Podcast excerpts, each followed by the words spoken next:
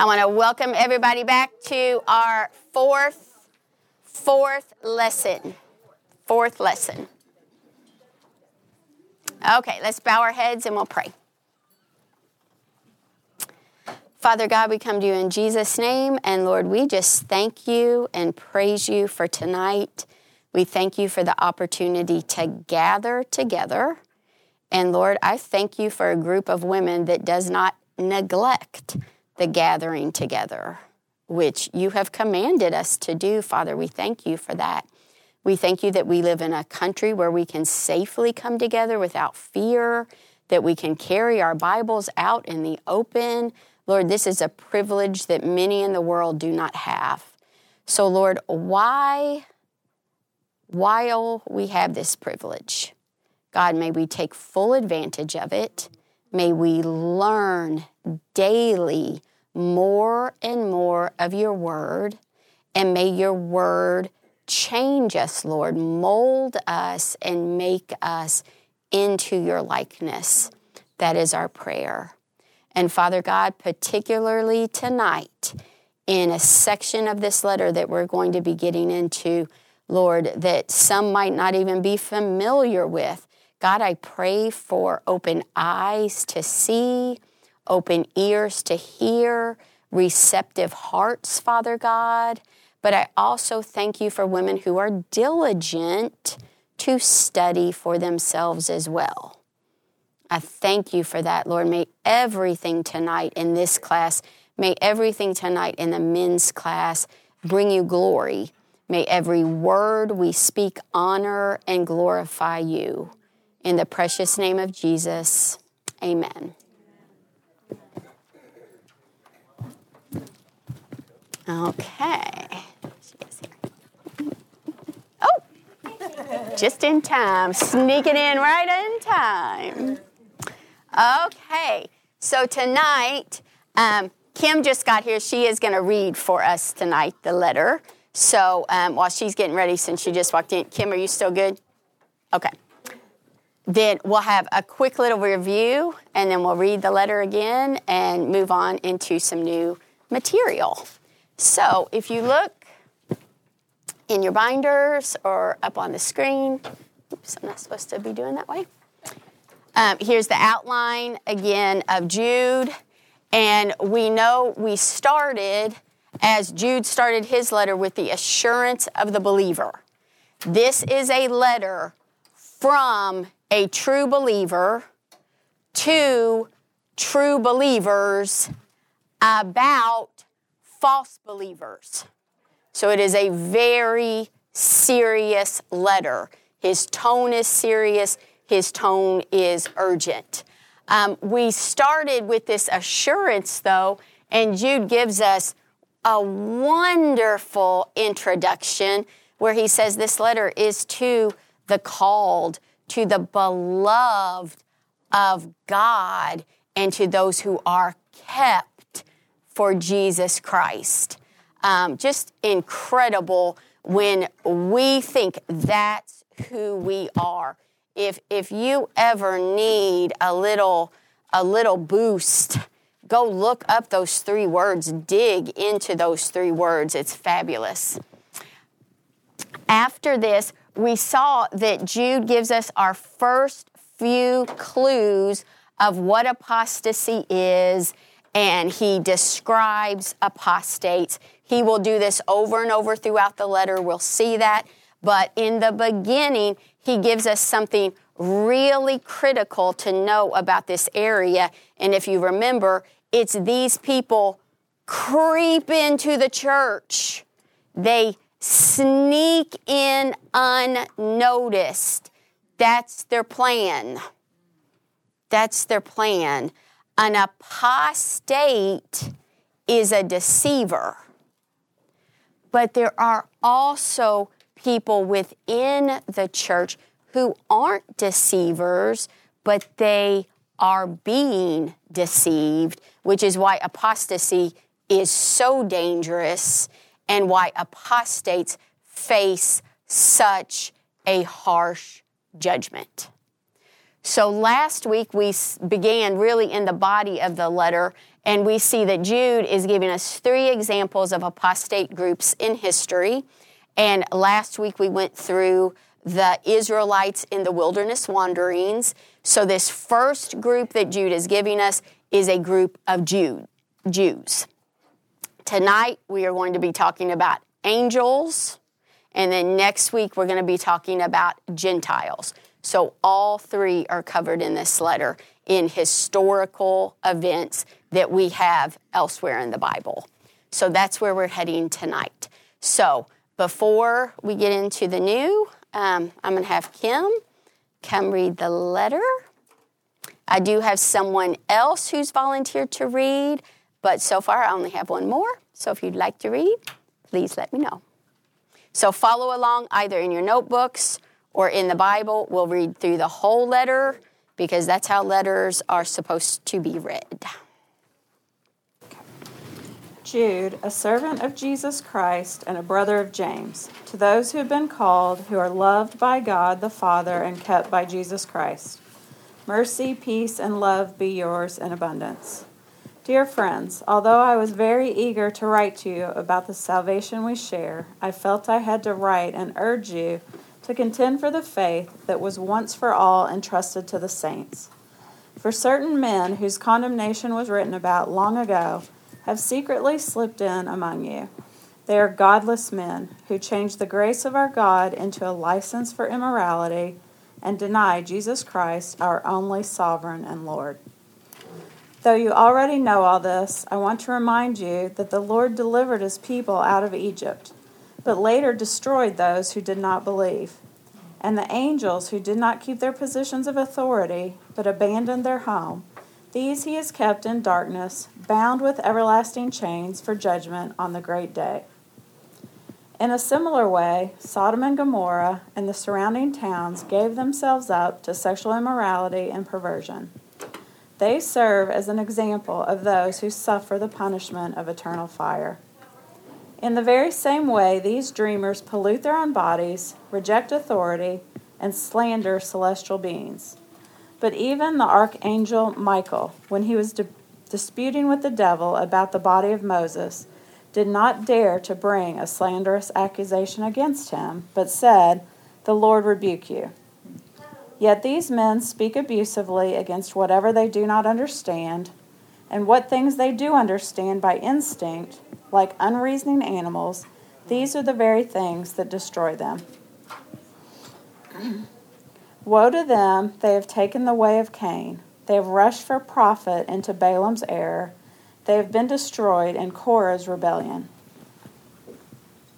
These men are, ble- are blemishes at your love feasts, eating with you without the slightest qualm, shepherds who feed only themselves. They are clouds without rain, blown along by the wind, autumn trees without fruit and uprooted, twice dead.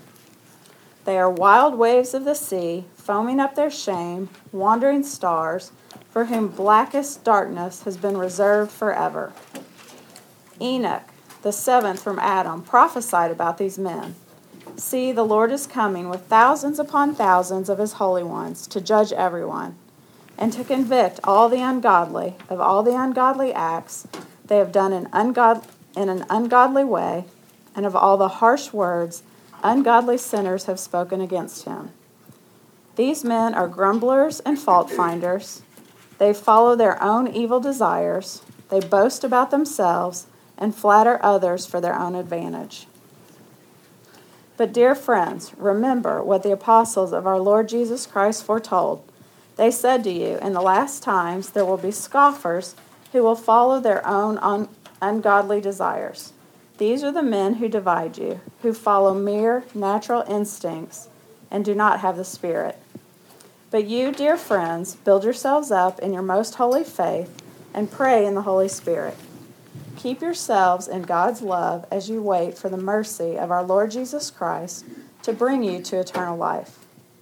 Be merciful to those who doubt, snatch others from the fire and save them. To others show mercy mixed with fear hating even the clothing stained by corrupted flesh. To him who is able to keep you from falling and to present you before his glorious presence without fault and with great joy, To the only God our Savior be glory, majesty, power, and authority through Jesus Christ our Lord, before all ages, now and forevermore. Amen. Amen. Thank you, Kim. What version is that? What year? The old one, yeah. That was good. I heard some really good things in there. I don't have the old NIV, so that's why I don't typically use mine, but that was good. Um, hopefully, as we read this letter every single week, hopefully, as you're reading this, some on your own, different things will start popping out to you as you get more familiar with it. Once we've gone through some material and really dug into it, something else is probably going to pop up in your mind and really catch your attention. I, I will tell you the phrase that has gotten me week after week lately is snatch them out of the fire. I'm like, oh, Lord, let us be women who snatch other people out of the fire. What an incredible picture that is. And there is a lot of people who need to be snatched. Um, you asked last week about Demas, and I didn't want to answer because I, I needed to make sure his end was what I was thinking his end was. And as soon as I heard the word Demas, the name, I can hear your voice saying Demas from Colossians. But if you know about Demas, and you asked, would he fall into this group? Is he an apostate? Um, I would say, from what we have in the Word, he is. Because he started early in Paul's ministry, and Paul in Colossians is saying, My fellow worker in Christ. Now, if you go to and these are in your front pockets. You have your um, church history timelines. And if you look here,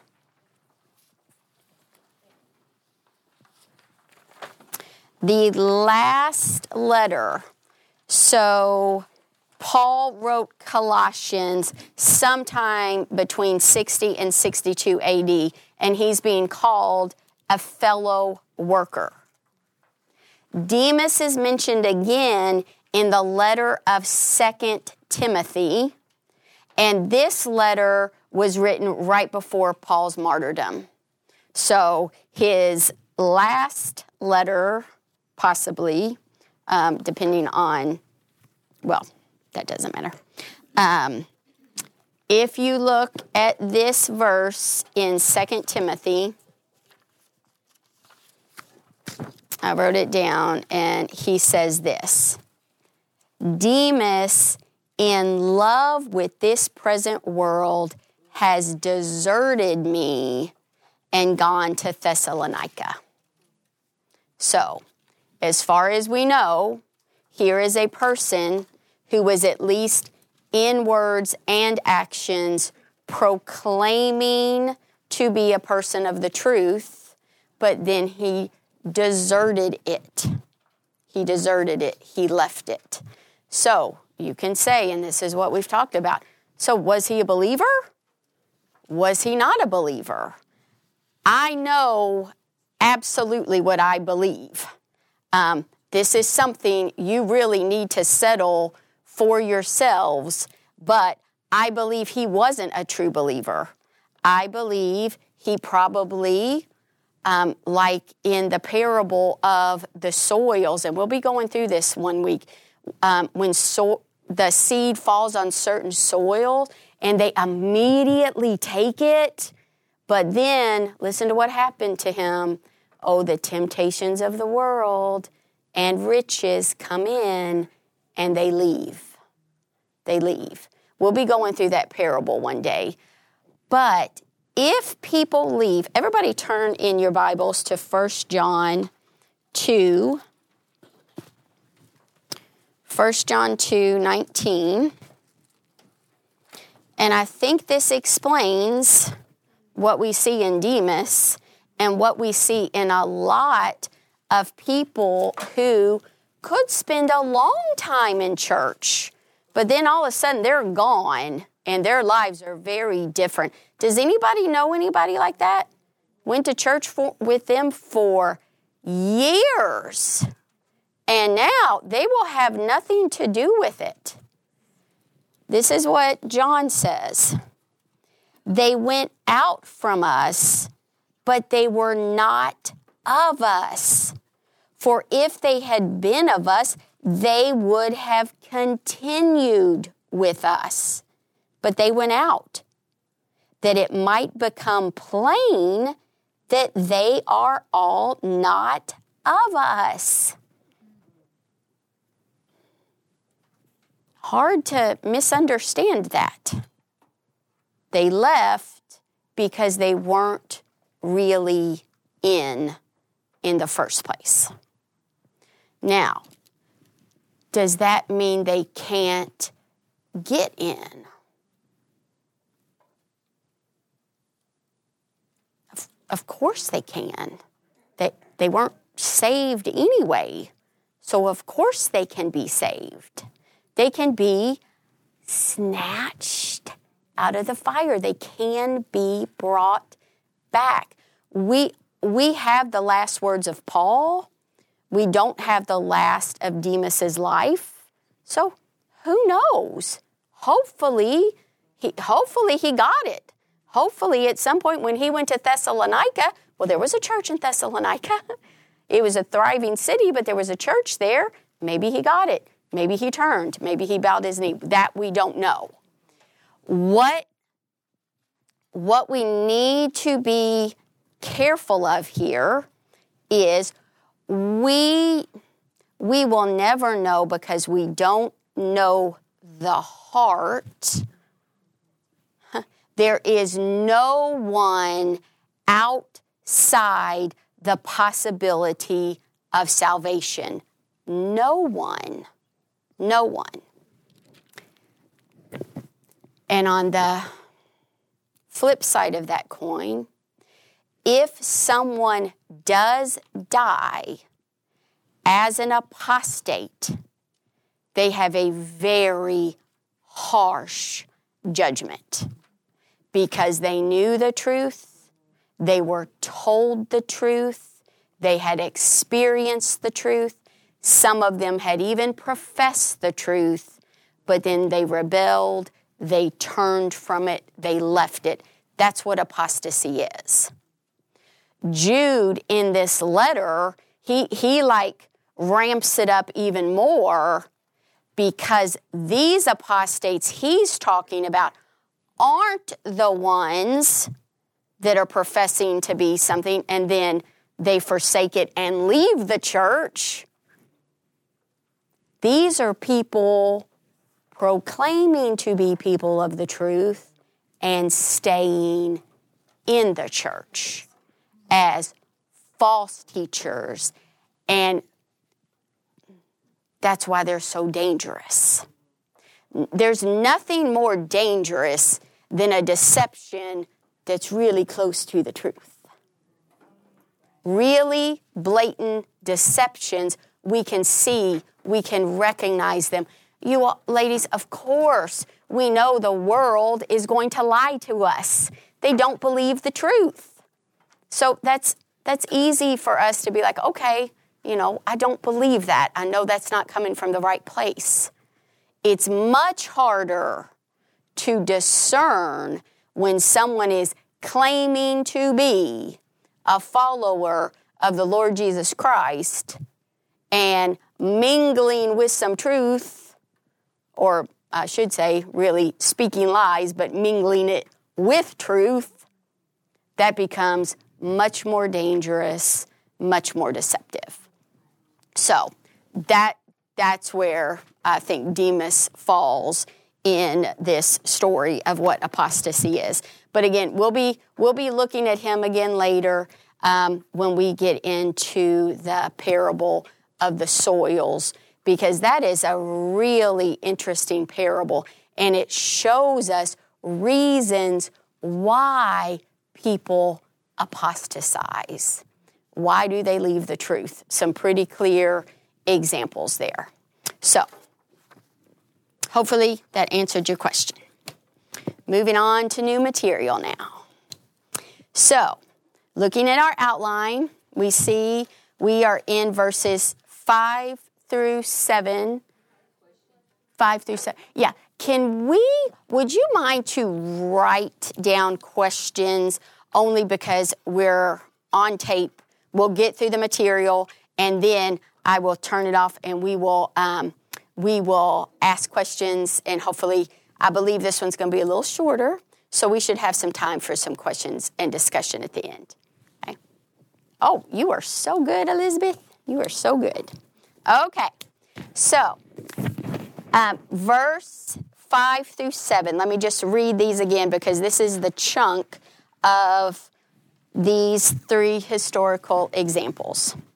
Now, I want to remind you, although you once fully knew it, that Jesus, who saved a people out of the land of Egypt, afterward destroyed those who did not believe. And the angels, who did not stay within their own position of authority, but left their proper dwelling, he has kept in eternal chains under gloomy darkness until the judgment of the great day. Just as Sodom and Gomorrah and the surrounding cities, which likewise indulged in sexual immorality and pursued unnatural desire, serve as an example by undergoing punishment of eternal fire. So, three examples. Last week we looked at the first of the three. Um, we know that Jude has picked three examples that his first century audience would have been aware of.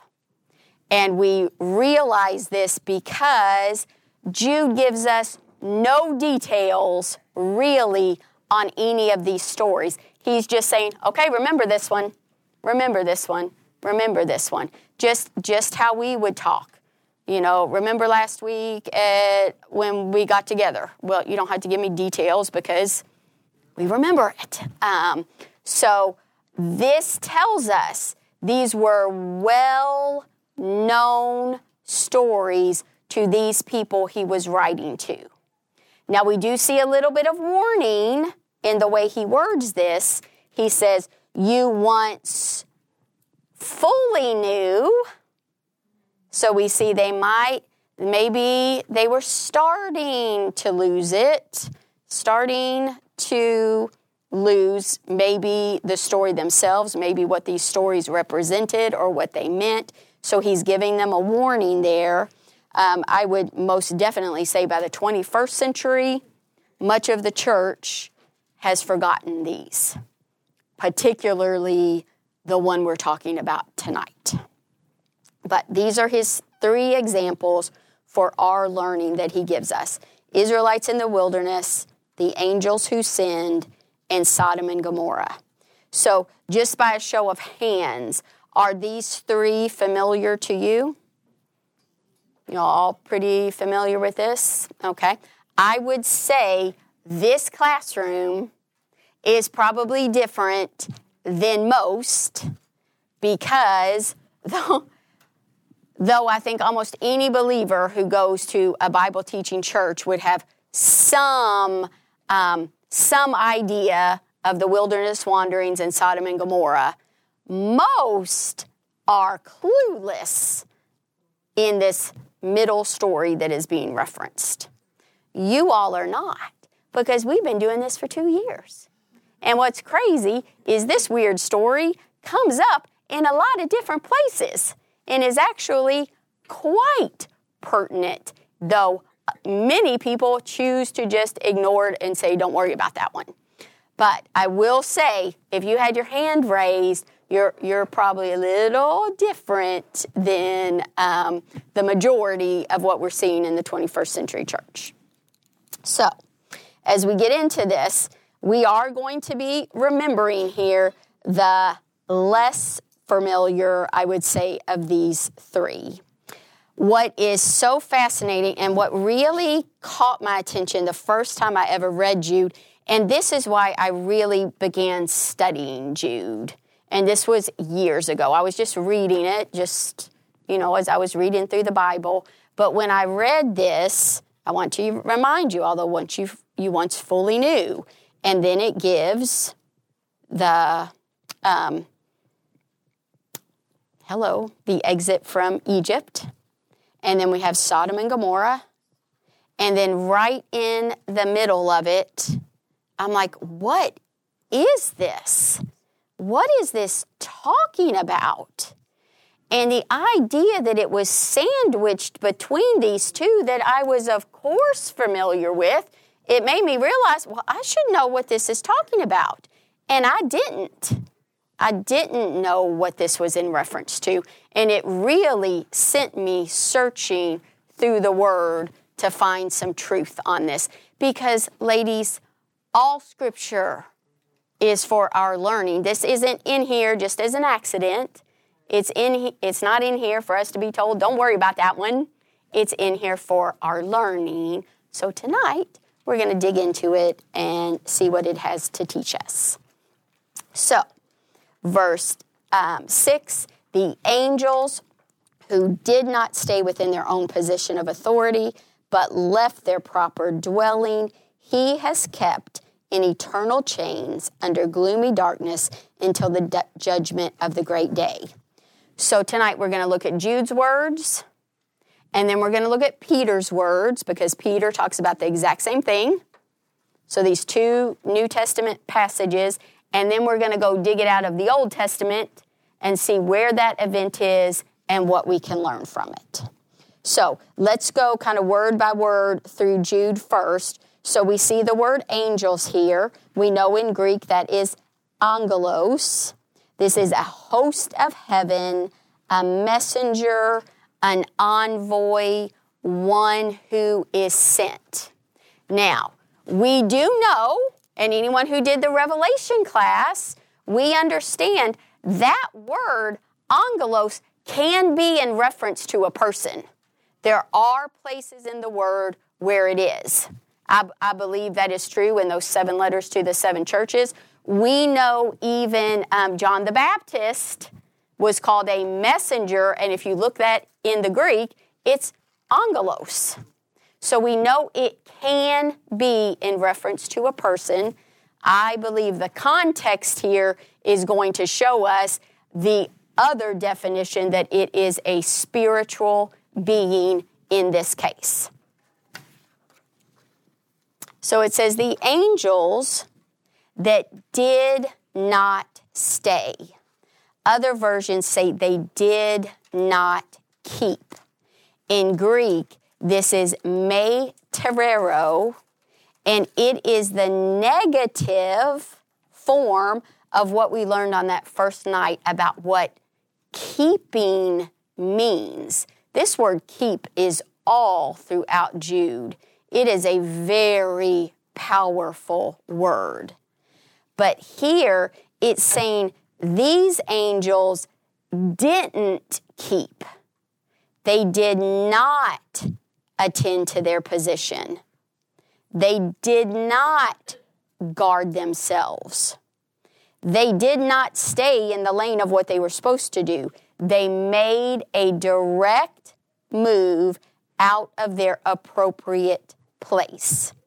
This is in the aorist verb form, and this refers to an action in which the speaker or writer presents an action as complete. It means they left it, and that was it. That's the end. They left, they did not come back. So, what did they not keep? They didn't keep their own position of authority. Now, if we look at this phrase in Greek, it is arche, and it means domain, origin, or beginning. Now, keep, keep kind of these terms in mind. It's all going to come together here in a second. So we have angels who did not keep their position of authority, they left it, abandoned, deserted it, they left their proper dwelling. And this is two different words proper and dwelling, idios okatarian.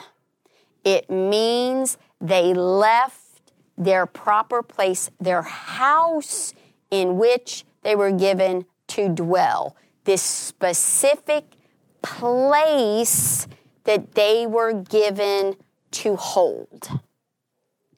So, when we think about angels and their proper dwelling, if we look throughout Scripture, we can see obviously angels are created beings, and at their creation, they would have been given their purpose at creation. We see different purposes of angels all throughout the Word, all throughout Scripture. We know in Isaiah, they were created to worship. In Revelation, they were created to serve God. In Daniel, we see sometimes they deliver messages from God.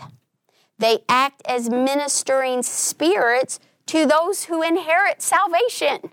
That's us. They are to act as ministering spirits. They are to protect God's people. That's found in Daniel. And we even see in Daniel uh, where they are conducting spiritual warfare. I would say there's probably a lot of things going on around us at all times of which we are totally unaware. But angels are busy doing their proper thing that they were created to do. Yet here we see some that left that to do something else. Now, this word okatarian, this is very fascinating. It's only used two times in Scripture. We know that's important. So, right here, we see the word okatarian used, and it's also used in 2 Corinthians 5 1 through 2, not only okatarian, but several other um, words from that, from that root.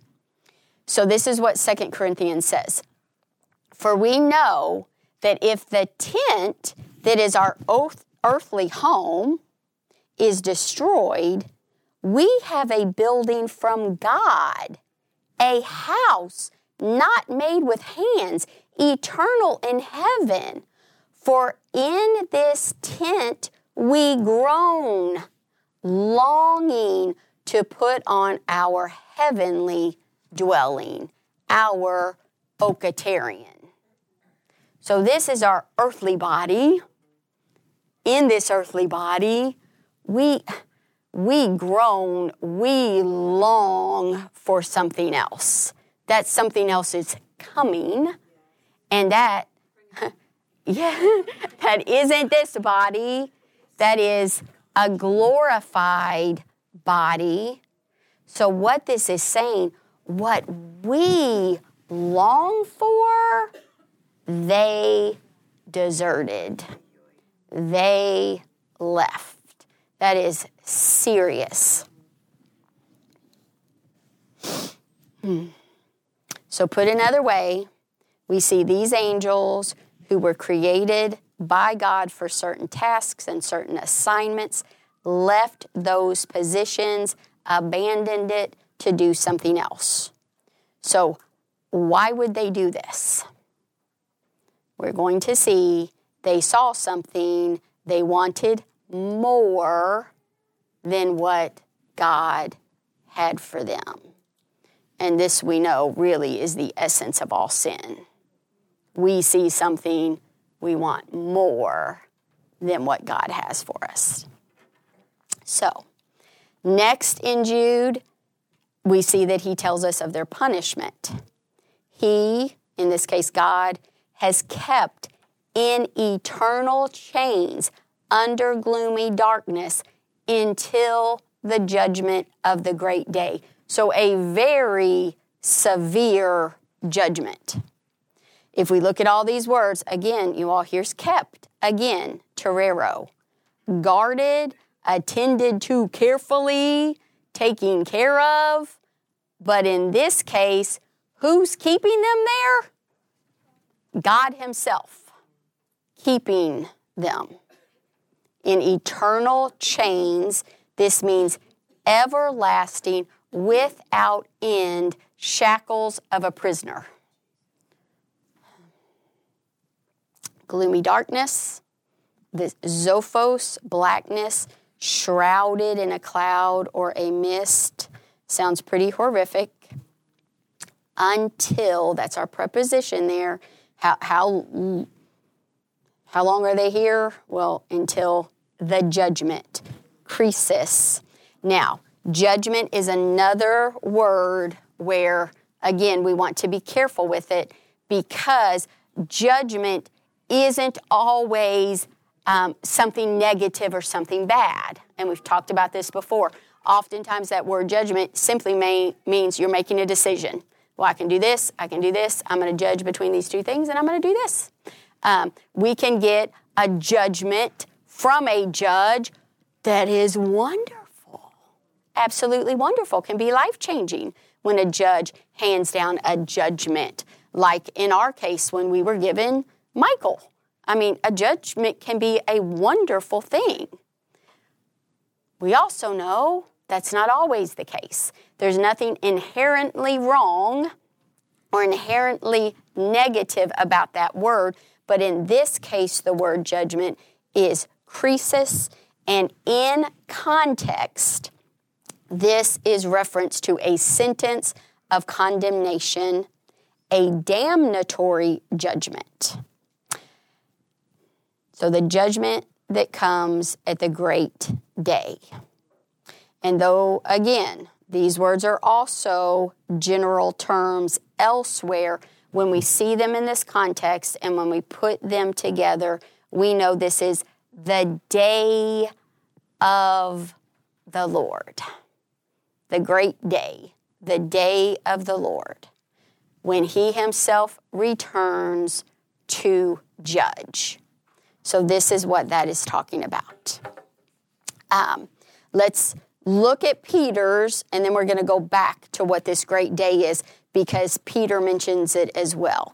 Why don't you turn in your Bibles here to 2 Peter 2 4? And I know you have all of this in your notes, and I try to make your notes very thorough so you can go back to them and go through them again. But I cannot suggest um, more for you to turn your Bibles into your own study Bibles. You really need to know where these passages are in the Word. When you find a passage that connects to another passage, you need to make your own notes in it. You need to write it down. So when you're going back later, whenever you're in Jude in 5 through 7, well, you should have 2 Peter 2 4 written in your notes so that you can go to it. You should have Genesis 6 written in your notes right there so you can go to it. So your Bible becomes just a reference to other places in the Word because we know the best interpreter of Scripture is Scripture itself. So, particularly when we get to a passage like this that a lot of people are unfamiliar with, they don't understand, we need to find other places in the Word where it's being talked about. So in 2 Peter 2 4, he says this For if God did not spare angels when they sinned, but cast them into hell and committed them to chains of gloomy darkness to keep until the judgment. So here, Peter's talking about the same thing, but he can give us a little more clarity on this. We know now that what, what they did by not keeping their assignment, what is Peter calling it? A sin. A sin. This place of everlasting chains, where? Where? Hell. Hell. So this passage gives us a little more clarity there um, in here, and we'll deal with this word in a minute, but this word hell is in Greek Tartarus. It means the dark abode of woe. And the only place that word for hell is used in the entire Bible is right here in Peter. Every other mention to hell, it is something else. So we'll, we'll talk about that. But before, if you'll look through your connection, and I'm not going to read this entire thing, you can do this on your own. But again, ladies, take advantage of the connections because it will help build your understanding of the Bible as a whole because it's all connected. So when we're talking about the judgment of this great day, we went over that judgment of the great day in the Revelation class, and this is the great white throne judgment that comes really at the end of human history before the new heavens and the new earth. It is after the tribulation, it is even after the millennial reign. But after that, we know there is a great white throne judgment where all unrighteous from any time in history stand before the Lord to be judged. So when it says the judgment of the great day, that's what it means. And don't let that word day confuse you uh, because the day of the Lord, as again we saw in Revelation, it, it's long. it's this entire period of time. But this author, and in the first century, they use that word just like we do when we can say, well, um, that was the day of Michael Jordan or whatever, meaning, you know, that was his time. You know, he was the best of the best for that time. That doesn't mean it was one, one day, one game. His day was a period of time. So that's what this is in reference to. But it's in dealing with the great white throne judgment, and you can read about that in Revelation 20 this week. So let's hit this word that Peter uses because this is very important to understand. And again, I know for some of you this is going to be review because we've talked about this before. But if there is any topic that nobody likes talking about, it's hell. Um, and because of that, it doesn't get talked about much. Um, we, we are told, we are actually told, don't talk about it. You can scare people, you can offend people, all sorts of things. And if there's anything we need understanding of, it is this. Because this is the future of anyone who does not know the Lord. We have got to get this in us. We have got to get the gravity of this. Now, this word, we know, and we've talked about this before as well, the Bible is written in three languages. That's it the Old Testament Hebrew, the New Testament is Greek. There's several chapters in the Old Testament in Daniel that are written in Aramaic, but that's it. Though those three.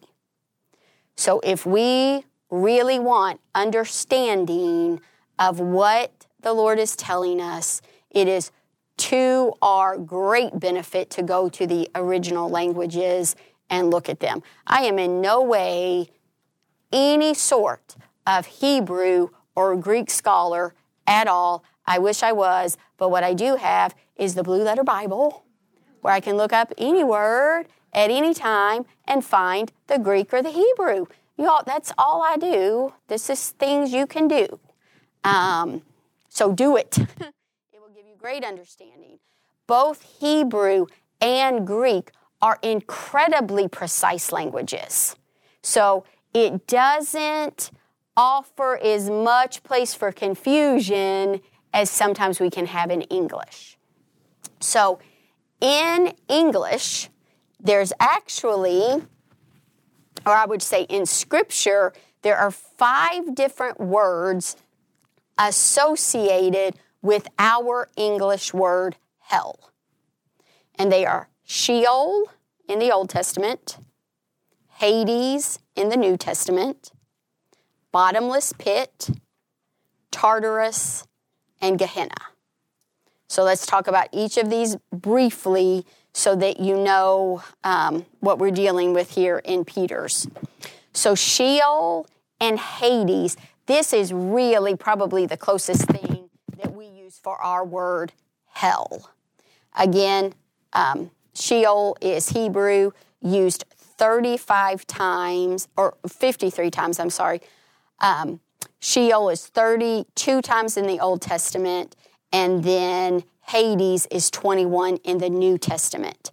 This is the place of the dead, the place of disembodied spirits, place of departed souls, but it is temporary. It is a temporary place. We sometimes don't get that. Bottomless pit. This is the abuso or the abyssos. We see that we saw that word multiple times in Revelation. It is a deep gulf or chasm. It is the abode of demons. In Revelation, we saw this is where the demon locusts emerge from, the abuso.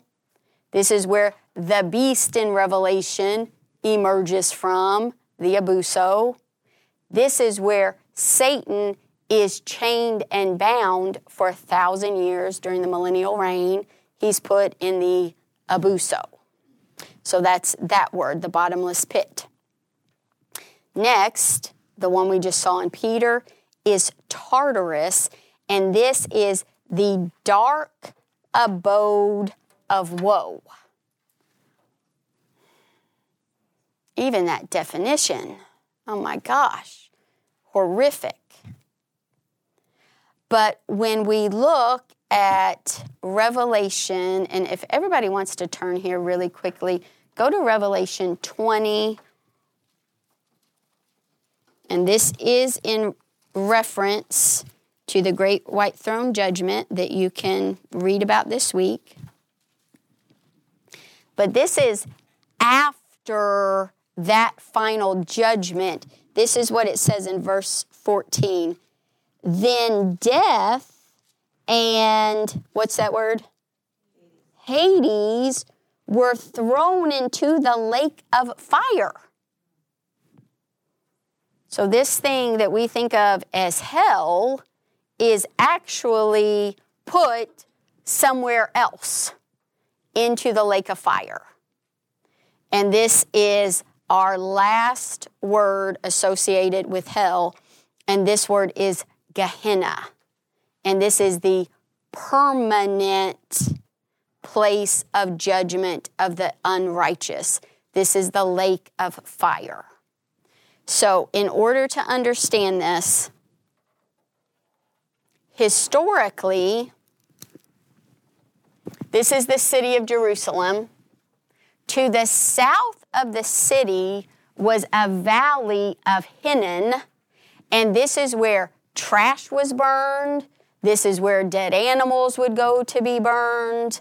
Um, it was a place of everlasting fire. The fires were always going in this valley. And this is how it got associated. And this is why this term is used to talk about the final resting place of judgment for the unrighteous. We know this was also, again, we've talked about this, this was also a place where sacrifices were made. Sometimes people would be forced to walk into these fires as a sacrifice. Um, but this was this place, horrific, and this is why this is the term that was used for the lake of fire. But what you need to see, look up, everybody take, um, let's do Luke 12 5, but they're all here for you. What I want you to see in this word is when you go to the scripture, Luke 12 5.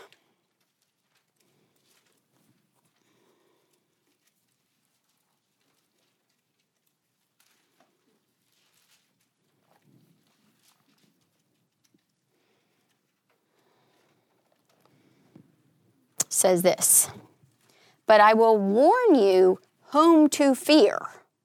Fear him who, after he has killed, has authority to cast into what? Hell. Here it's hell. It's our English word hell. If you look that up in Greek, it would be Gehenna. It, it is saying, fear the one who can put people into the eternal lake of fire. All, all the ones in red are Gehenna. When you open up your Bibles, it will say the word hell, but if you look it up in Greek, it says Gehenna. So, this is what we need to understand about how this works. It, it's different. Um, these words are used differently. And for some reason, Peter, in, in his passage here, the only time ever the Greek word Tartarus is used. But plenty of things you can dig into there. And somebody explained it to me this way, and I thought it was incredible because obviously, when people hear, well, Hades isn't permanent, and David himself, if you remember this after David's um, son died, he said, Oh, I will see you again in Sheol. Do you remember that? Um, so it was a holding place. it was a holding place. Now, obviously, we can see where this teaching went wrong, this idea went wrong. We have um, churches like the Catholic Church that believe in something called purgatory, which is this holding place. It's not the permanent place, but where it's wrong is they believe you can either praise somebody out or pay somebody out. Both are wrong. At the time of death, decision is made, there is no going back. A person is in hell or a person is in the presence of the Lord. Those are the only two choices. Now, in this idea of hell before the lake of fire, again, it was explained to me like this think of it as jail. Someone is in jail for a crime. We know jail is a bad place, obviously, but they are in jail until they come before the judge. And then they are given their final punishment, which could be prison. So that does that help make it clearer here?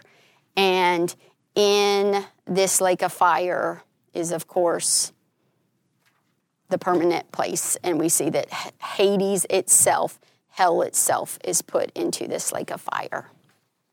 So, Jude, uh, first night we said Jude is a short but sweeping book.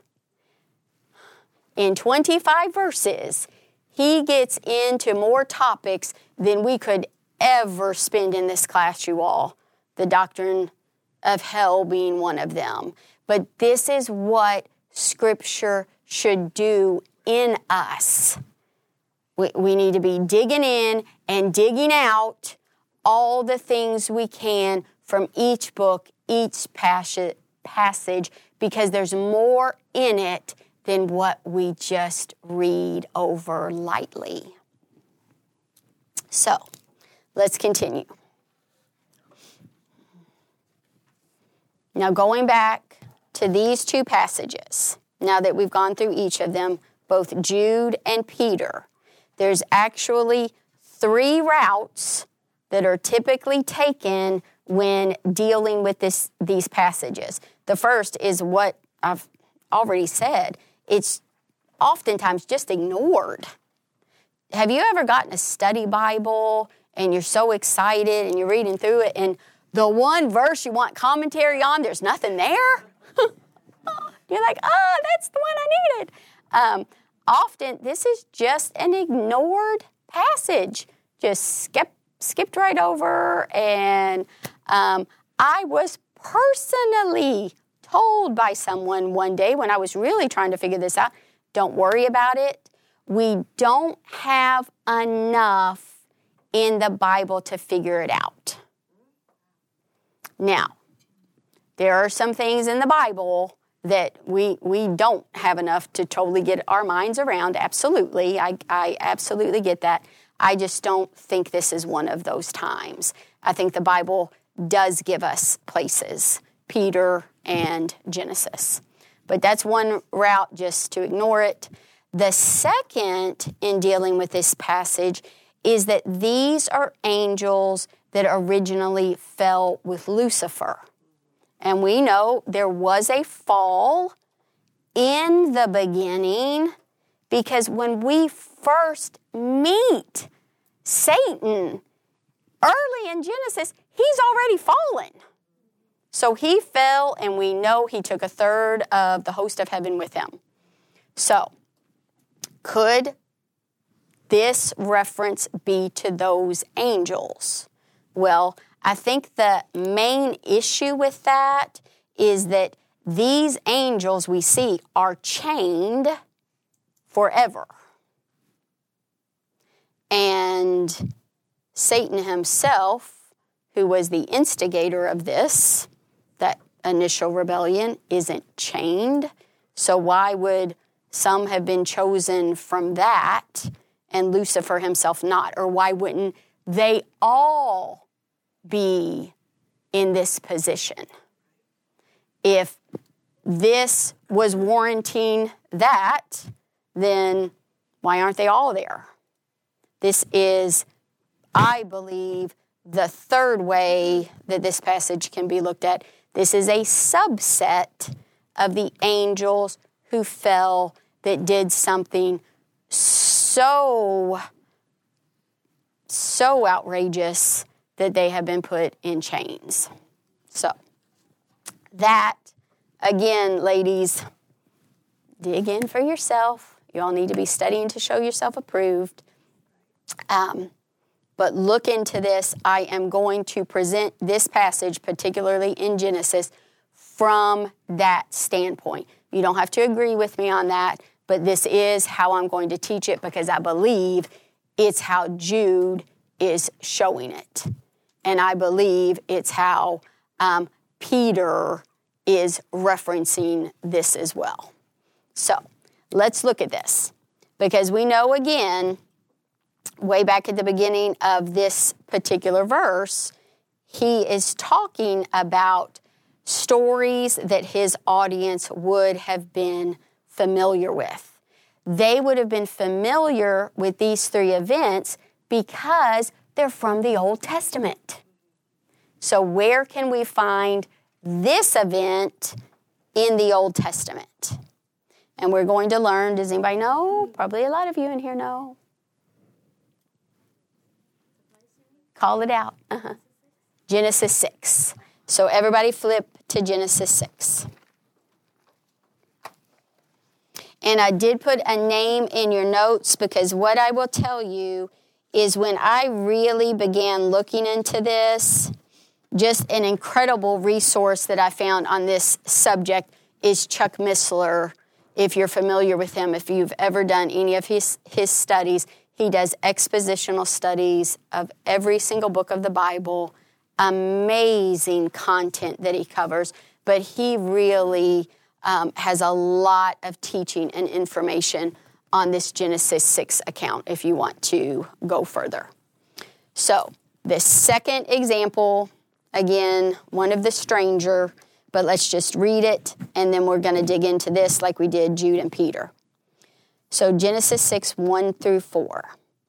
When man began to multiply on the face of the land, and daughters were born to them, the sons of God saw that the daughters of men were attractive and they took as their wives any they chose.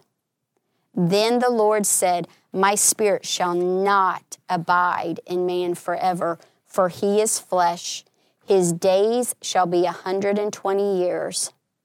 The Nephilim were on the earth in those days and also afterward, when the sons of God came into the daughters of man, and they bore children to them. These were the mighty men who were of old the men of renown. very strange stuff. Um, but we can't be scared to talk about and look into the strange stuff of the Bible because it's in here for a reason. So here we go. Man began to multiply on the face of the earth. Now, remember, Genesis 6 is pre flood. We know before the flood, men had very long lifespans. So the population of the earth was growing very, very quickly. Now we'll see a few verses down, it says, His day shall be 120 years. We know that whatever was happening here was one of the reasons why man's lifespan was shortened. Now, to us, 120 years is still a pretty long time. But back then, when they were living six, seven, eight hundred years, this would, I'm sure, seem like nothing. So, the sons of God, this is very, very important. This word, sons of God, in Hebrew is Benah Elohim. And this is a very specific term meaning a direct creation of God. The angels were direct creations of God. Other than Adam, other than Adam, humans are not direct creations. We are um, either Ben Adam or Bat Adam coming from Adam. Anytime the term sons of man is used, or sons of God, I'm sorry, is used in the Old Testament, it's always in reference to angels. And we see this particularly in Job.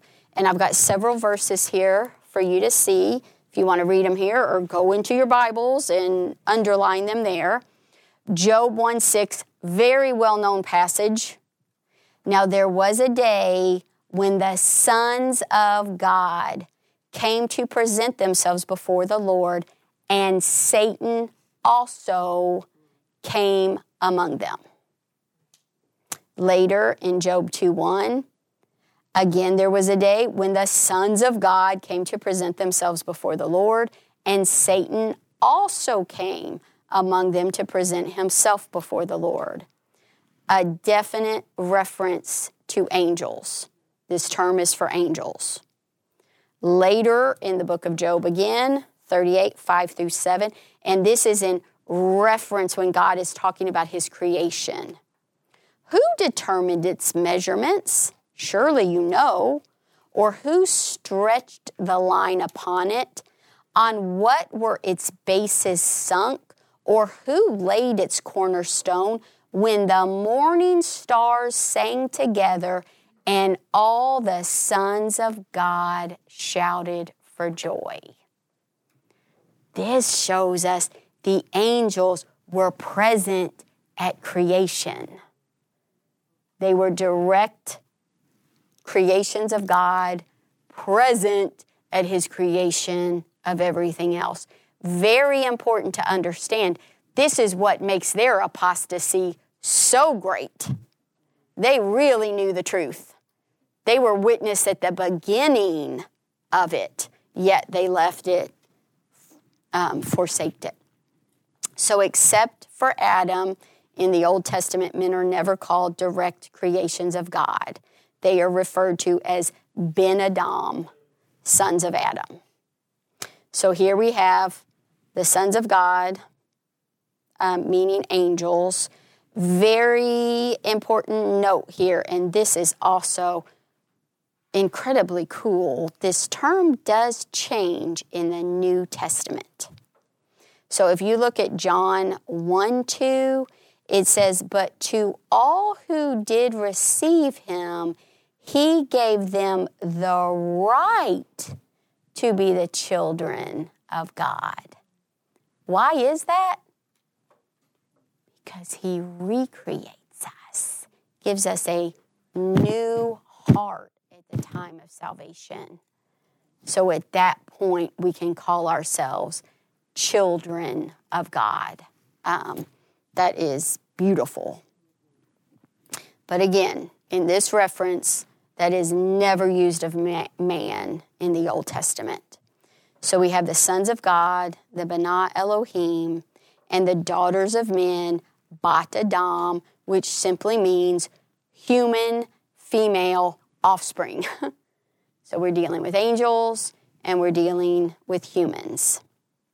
So the sons of God and daughters of men are from different created orders.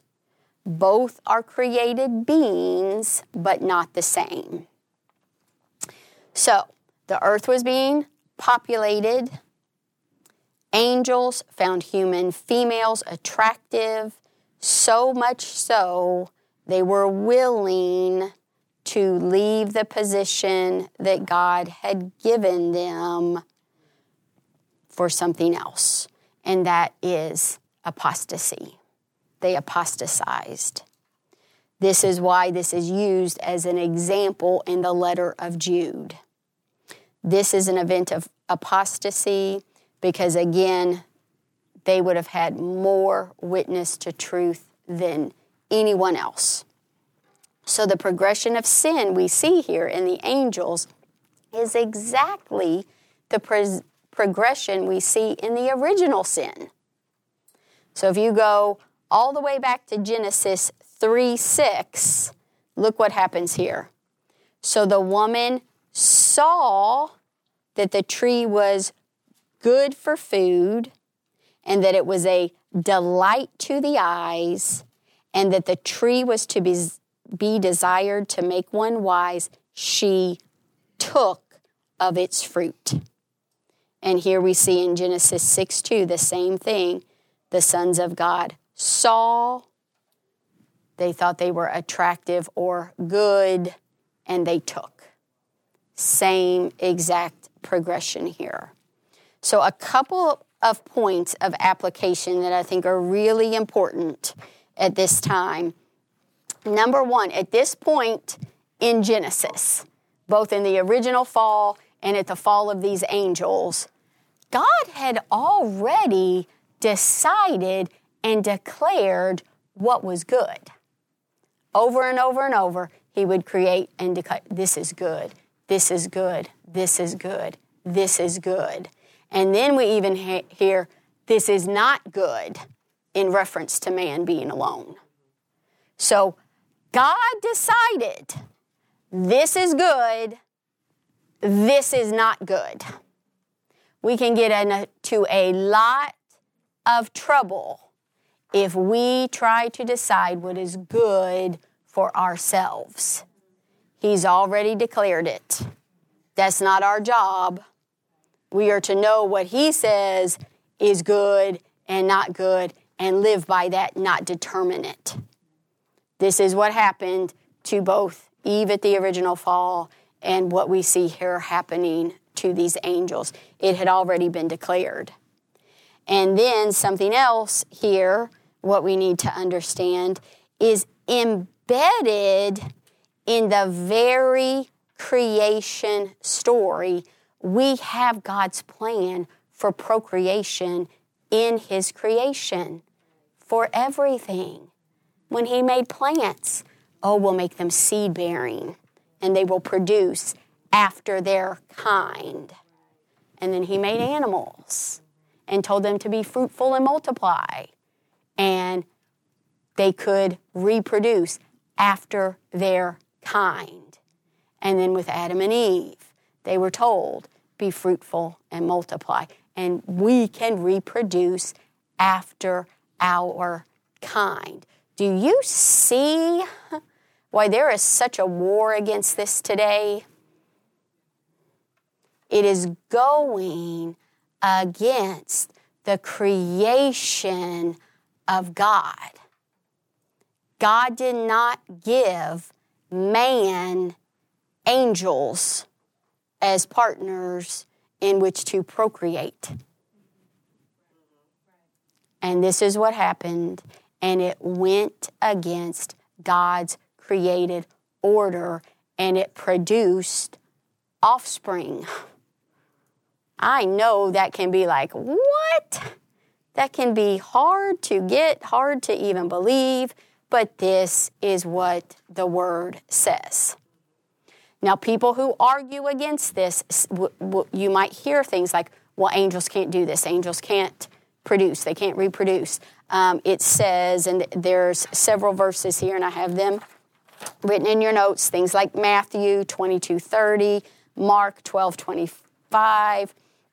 For in the resurrection, they neither marry nor are given in marriage, but are like angels in heaven. So people will use that and say, well, this can't possibly happen here because angels don't marry. But Jude totally clears that up for us. These aren't angels in heaven.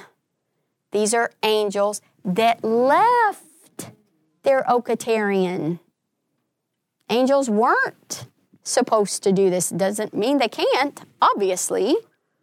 They left that position and did something else. So, back to Genesis, back to um, verses 6 through 4. So, after this, we see the phrase, the Nephilim were on the earth. Now, that phrase is nephal, and it means to fall, to be cast down, to fall away. The Nephilim, plural, whenever you put I am on a Hebrew word, it just makes it plural. So this means more than one. The Nephilim were in the land in those days. Now, in many translations of Scripture, that word Nephilim is translated into giants. And the reason for that, just to give you a quick little history here, when the Hebrew Scripture was first translated into Greek, which is called the Septuagint, because when this happened, Hebrew had almost become a lost language. People were not speaking Hebrew. So believers couldn't even read the scriptures, they needed it in the language they were speaking. This was after Alexander the Great, who really um, Hellenized the world, meaning it was all about Greek culture and Greek language. So Hebrew, Old Testament got translated into Greek. This is what this is the Septuagint. In the Septuagint, when the word Nephilim was translated, the word gigas was used. G I G A S. When the Septuagint was translated into English, the word gigas was translated to giants. Can you see why that would happen? But the word gigas doesn't actually mean giant, it means fallen one. Fallen one. Now, most people believe that these offspring were giants, and we see giants all throughout the Old Testament. So they most likely were giants, but that's not what that word is. It is a different word in the original language. So, going a little further. So, there were Nephilim on the earth. Um, then it says, when this happens, that children were born to them. So, this union of the angels and the human women created offspring. Um, so, again, I went through that. I realized I got off my notes a little bit, but it's all here for you. So, said, These were the men of old, the men of renown. Again, a lot of Greek that you can dig into here, but men of old, this is the Gibborim, which means strong and mighty ones with long existence. They also had long lifespans here. Men of renown. This is, they had great reputations, fame, and glory. And the two um, Hebrew words I have for you there, if you look into older meanings of these words, anash and shem, it means incurably, desperately wicked. So we, we see sort of what was created by this pairing of fallen angels and human women. So it says they were on the earth at those days and also afterwards, meaning before the flood and after the flood. Before the flood and after the flood.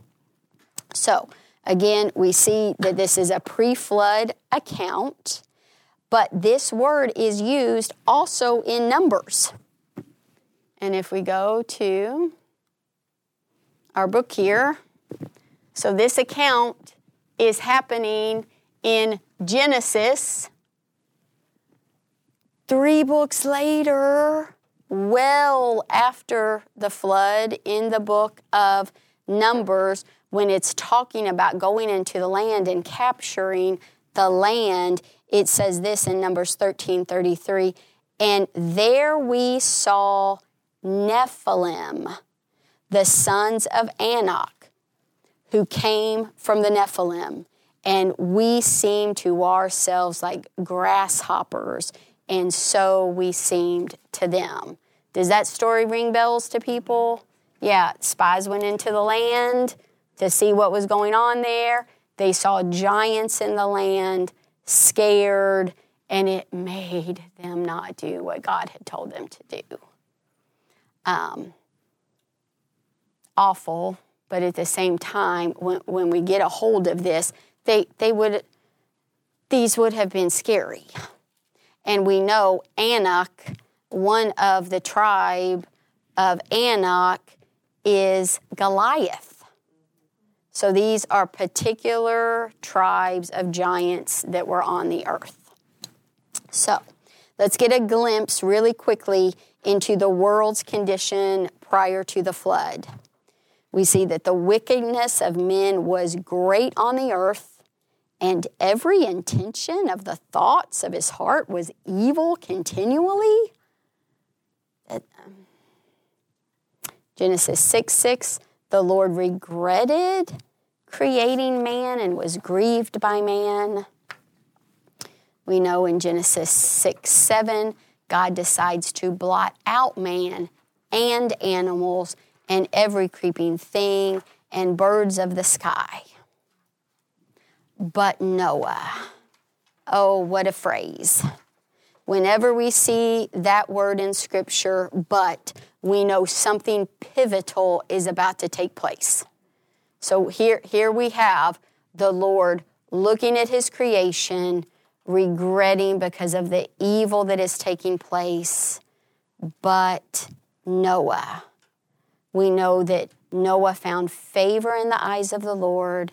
He was seen differently from other men on the earth at that time. He is called righteous and blameless in his generation. That's why he was saved.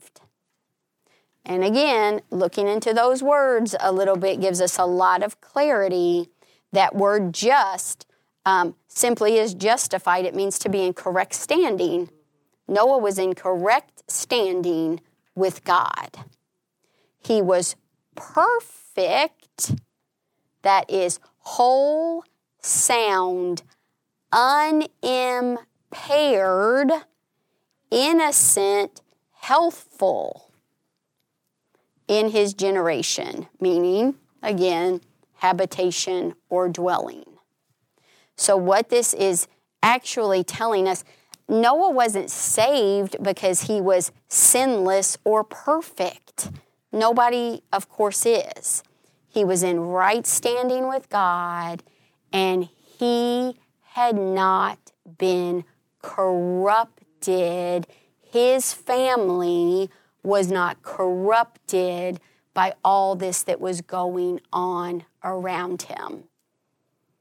This most Bible scholars that take this literally and see this angelic view see this as the very reason for the flood because that had happened. But Noah as a righteous man, not corrupted by this, was picked, preserved, saved, and then he and his offspring were chosen to repopulate after the flood. And we can read all about that all throughout Genesis. So, um, where is this idea of post flood Nephilim? Again, we see it in the book of Numbers, which I just read. But typically, these after the flood are called Rephaim. And Rephaim simply means terrible ones, terrible ones. And these were the tribes of giants. Now, if you look at the word Rephaim, that's 17 times in the Old Testament. But whenever we have that word Rephaim, lots of times we're given tribal names. And if we take all of those together, we see these, whatever they are, these terrible ones, are talked about multiple times in the Old Testament. We see it in Deuteronomy, Genesis, of course, Joshua, Samuel, Chronicles, Isaiah. Some of the tribal names are um, the Emim, the Horim, the Zamzummim, the Anakim. Again, that's where Goliath came from. And then we have mentions of Og, king of the giants. So again, if you put all these mentions together, there, there is a lot of dealings in the Old Testament about this subject. And if we miss this, I think we can miss some really important things in the Word. First off, we just read in Numbers why the Israelites were scared to go into the land, scared to go take the land that God had given them. It was because it was full of Rephaim, all these giant tribes. Now we know each tribe had been given a parcel land, a parcel of land. They were supposed to go in, take it, secure it, and make it theirs. Some tribes were more successful than others. Some tribes had no success, they just gave up. But if we look at this map, this is interesting. If you dig into all these accounts in the Old Testament, there are three places where these tribes were not run out the Gaza Strip, the Hebron Valley, which is where we find the West Bank, and the Golan Heights. And I would say, if you watch world news, if you pay any attention at all, these places are mentioned. That even today, even today, these places are mentioned. Secondly, um, this really, once I understood this passage and what this was showing us, it really gave me understanding in other portions of the New Testament that I really used to struggle with.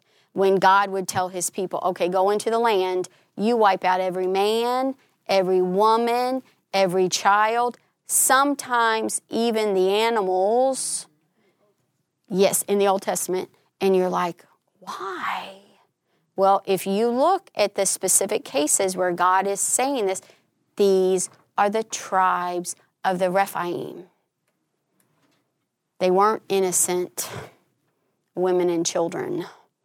Um, so a, lo- a lot of a lot of things that we can glean from from this passage. And again, we see implications even today in the map that I just showed you.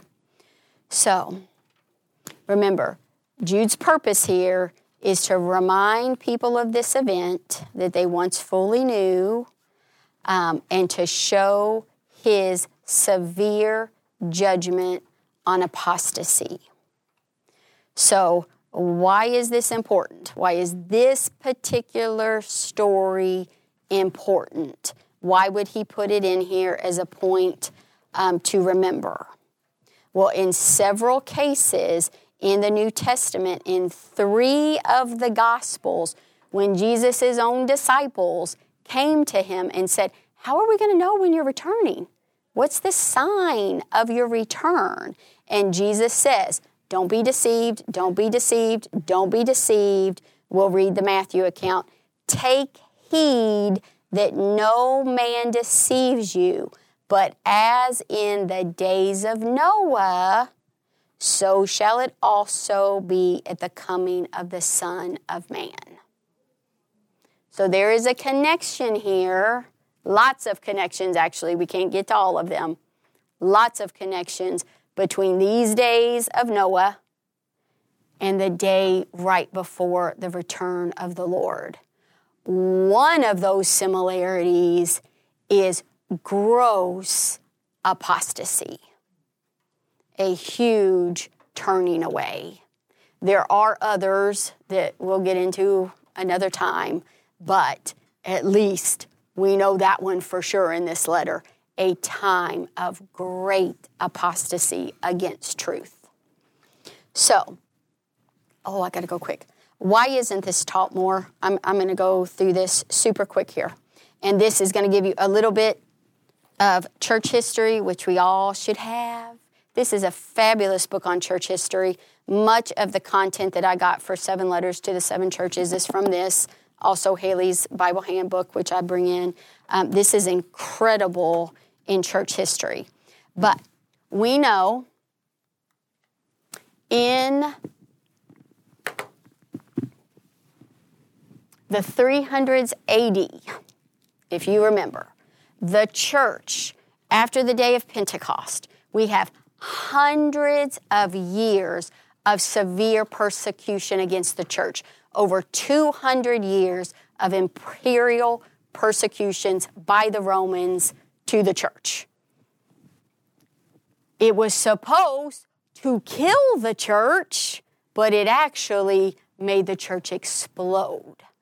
So by the time Constantine comes into power in 306, half of the Roman Empire was considered Christians. So the persecution did not work out so well for the Roman Empire. Now, Constantine, of course, was trying to bring his empire together, pagans and Christians. So we learned this. He did a lot of things to try to bridge these things by making Sunday the national day of worship. Well, that was because he had three sects of sun worshipers. So that's not necessarily this great thing as we hear it, like, oh, wow, Sunday, oh, yay. Um, he, he did a lot of incredible social things. He got rid of the gladiatorial fights. He, um, he gave slaves a day off for the first time ever. I mean, he did some wonderful things for the people, but they were social changes. We have to be very careful here. Social changes aren't necessarily the gospel. There's a lot of debate here of whether he was really transformed if he became a Christian because he was saying he was a Christian, that he was fighting for the cross. Now, again, I know what I believe. I cannot reconcile his life with a true Christian. At his death, though he did, again, many good things, at his death, his kingdom was divided between his three sons. His first son was killed in a battle against his second son.